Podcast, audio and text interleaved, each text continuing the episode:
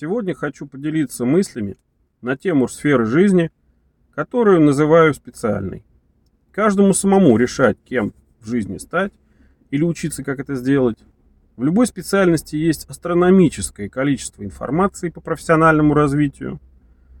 Но кроме накопления знаний и формирования навыков, полезно осознавать смысл и саму сущность этой сферы. Народная мудрость гласит, нужно работать, чтобы жить, а не жить, чтобы работать. Из этой пословицы можно сделать вывод, что интересная, хорошая жизнь человека должна быть главной его целью, а работа – это будто только средство для достижения этой цели. Смысл этой поговорки также иллюстрирует известная басня Крылова. Белка служила у льва. Она так была занята на службе, что у нее не было времени даже погрызть вкусные орехи. Когда же она наконец ушла со службы, лев выдал ей огромный мешок с орехами. Но у белки от старости к этому времени уже не было даже зубов. Если подумать, то термины «жить» или «работать» используются в пословице как некие идеи. Если выразиться иначе, то слово «жить» это больше про потреблять. А вот работать это больше про производить. Вроде бы практичнее больше потреблять, чем производить, да? Но если посмотреть под другим углом, то не все так однозначно. Например, если человек сам определяет, что работа и есть его жизнь, то как к этому надо относиться? Я к этому позже вернусь, а пока можно сказать, что правильно и хорошо в обоих случаях. Каждый вправе сам решать, как ему жить, если это не мешает жить другим, а тем более, если это взаимовыгодно.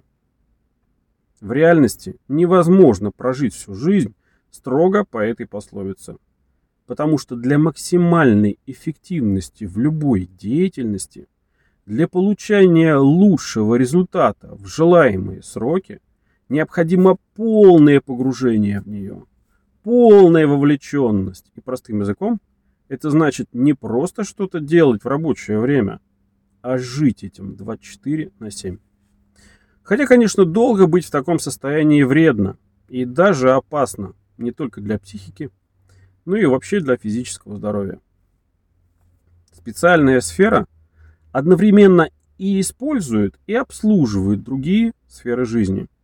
Они настолько переплетены между собой, что говорить о них в отдельности надо лишь о понимании, для понимания их сути, а о взаимном проникновении нужно говорить для при, применения их на практике.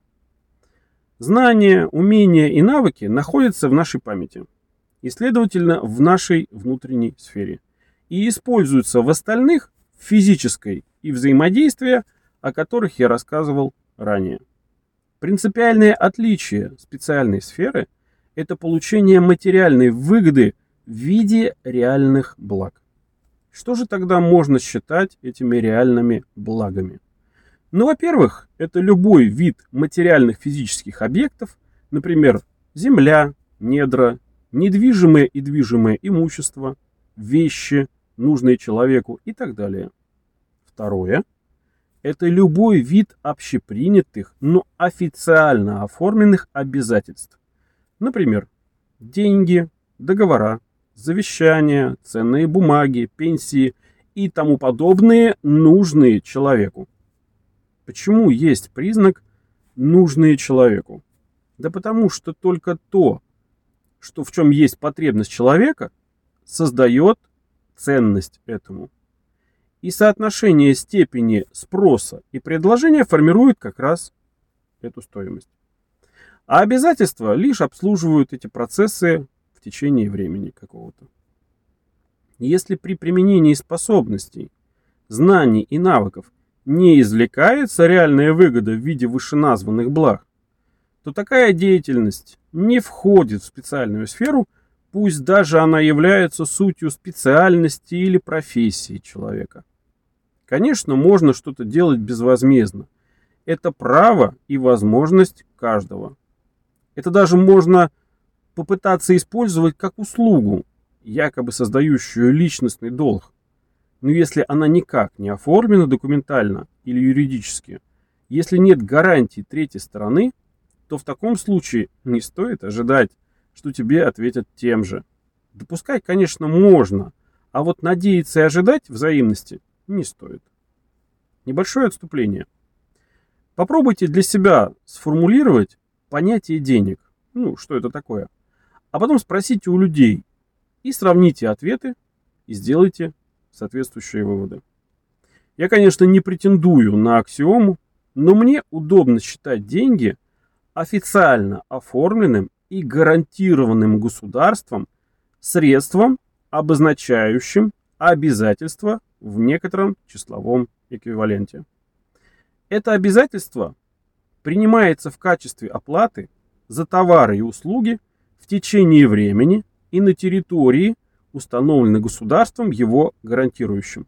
Говоря простым языком, у меня в кармане лежит бумажка, обозначающая чей-то эфемерный долг в размере тысячи единиц. И ни я, ни кто-то еще не знает, чей это долг до тех пор, пока она не будет применена. Он опосредованным, так как все и каждый обязаны принять эту бумажку в случае желания продать свое имущество или услугу. Итак, для простоты понимания, деньги – это долг. А самое дорогое, что есть у человека, это его жизнь. А скорее всего, время существования, которое отведено природой его телу. И это время стоит даже не денег, а как раз его жизни. Поэтому вполне логичным будет сказать, что в специальной сфере человек продает себя, свое время жизни, а также покупает или перепродает чужое. Любая деятельность по получению знаний и навыков – это инвестиции, а суть их применения – выгода. Но не может быть так, чтобы человек абсолютно все делал только ради материальной выгоды или наоборот всегда безвозмездно. Можно и нужно делать и так, и эдак. Во-первых, для разнообразия. Во-вторых, чтобы быть примерно как все и не прослыть алчным скрягой. А в-третьих, чтобы создавать и поддерживать отношения с людьми, вводя их в относительное чувство обязанности. Но сейчас не буду в это углубляться, идем дальше. Когда человек чему-то учится, то он как бы покупает самого себя, но только более развитого. Получая новые знания и навыки, он тратит на это либо только свое время и энергию своего тела, либо вдобавок к этому свои средства, оплачивая учебу и практику. А вот когда он работает, причем неважно где и кем, то он продает уже свое время жизни, свои знания, навыки другим людям. Если, например, кто-то считает, что он работает на государство, то он заблуждается. Так как всегда есть люди, которые в государстве являются конечными выгодоприобретателями. Работать на себя можно лишь живя в одиночестве на необитаемом острове, провозгласив его отдельным государством. Во всех остальных случаях, так или иначе, есть обмен благами между людьми, а значит есть система производства и распределения этих благ, и сама система нужна для непропорционального их распределения. Не было, нет и не будет никогда никакой справедливости в этом.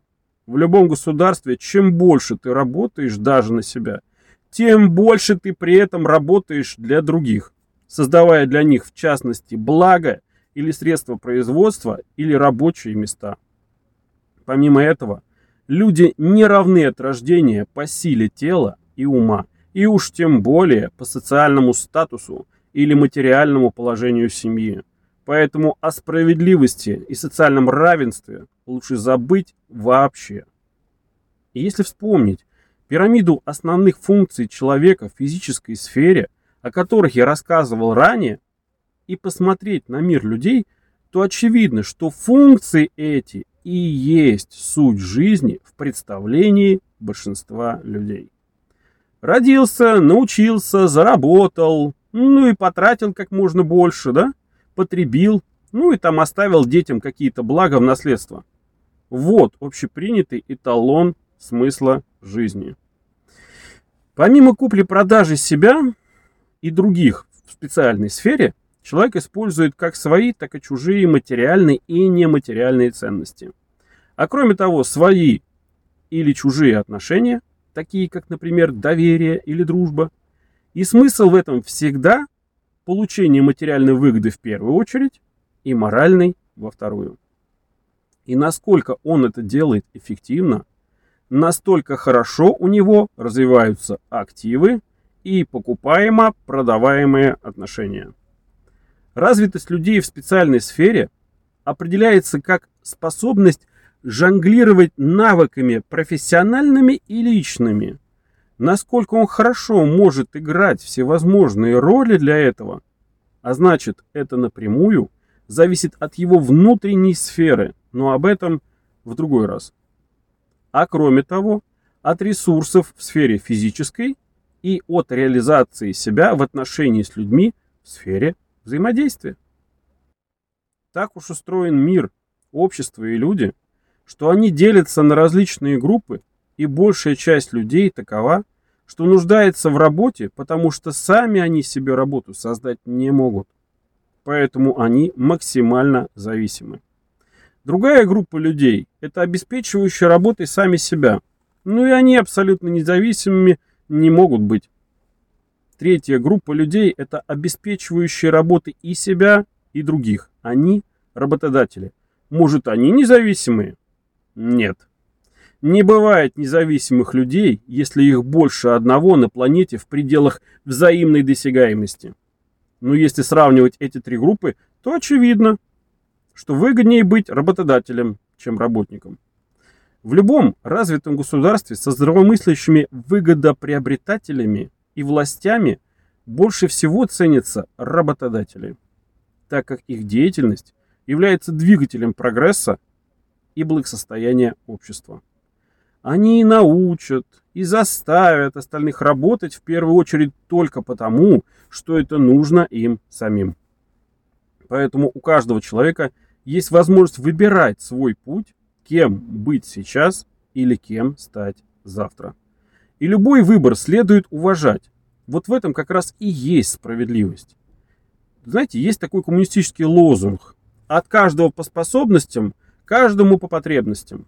Но вообще его понимают извратно, считая, что можно не напрягаясь или не работая, при этом потреблять абсолютно безлимитно. Но если посмотреть с другой стороны – и немного перефразировать, то получится. Бери от каждого по его способностям и получишь по своим потребностям. Вот только слово «бери» не означает «отбирай», а скорее давай возможность и создавай потребность для людей эффективно реализовывать уже свои способности. Те, кто получают работу, зарабатывают или, иначе говоря, получают за нее оговоренную плату. Это проще всего и хорошо, когда это устраивает всех и является стабильным. Те, кто сами себе дают работу, зарабатывают уже сколько у них получится, что более сложно. Но стабильность в этом штука относительная. Те, кто дают работу другим, зарабатывают в большей степени трудом чужим. Но это настолько сложно, что доступно лишь меньшинству с более высоким уровнем знаний и навыков, а тем более по необходимым для этого средствам и возможностям. И какая вырисовывается логика в специальной сфере? Развитие в ней напрямую зависит от сферы взаимодействия. Поэтому чем больше людей, помимо материальных и нематериальных активов, работает на одного человека – тем более он считается развитым и успешным. А пирамида развития элементарно совпадает с пирамидой функций в сфере физической.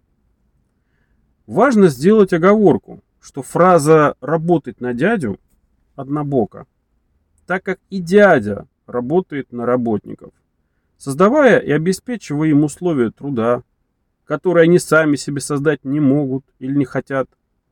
Кроме того, Имущество и деньги дяди работают не только на него, но также и на работников.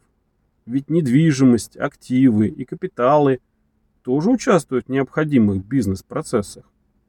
Нельзя что-то рассматривать, вырывая из контекста. а только в комплексе, и это тоже справедливо. Работодатели и работники, хоть и не в равной степени, но взаимозависимы. Поэтому, когда я слышал от некоторых людей, что все работодатели рабовладельцы, то не вступал в спор, а лишь пожимал плечами. Ведь нет смысла отвечать перед кем-то другим, как будто пытаешься оправдать себя.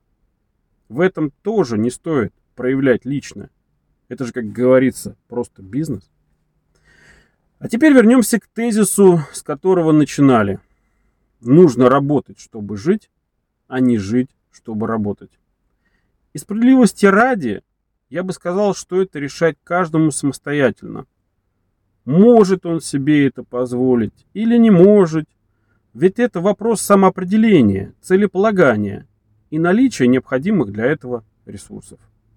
Но те, кто сознательно посвящают свою жизнь работе в некоторые периоды, считая ее своей жизнью, делают это не только для себя, но и для других. И, возможно, даже в большей степени. Поэтому и ценить, и уважать их надо настолько же больше. У каждого свой путь.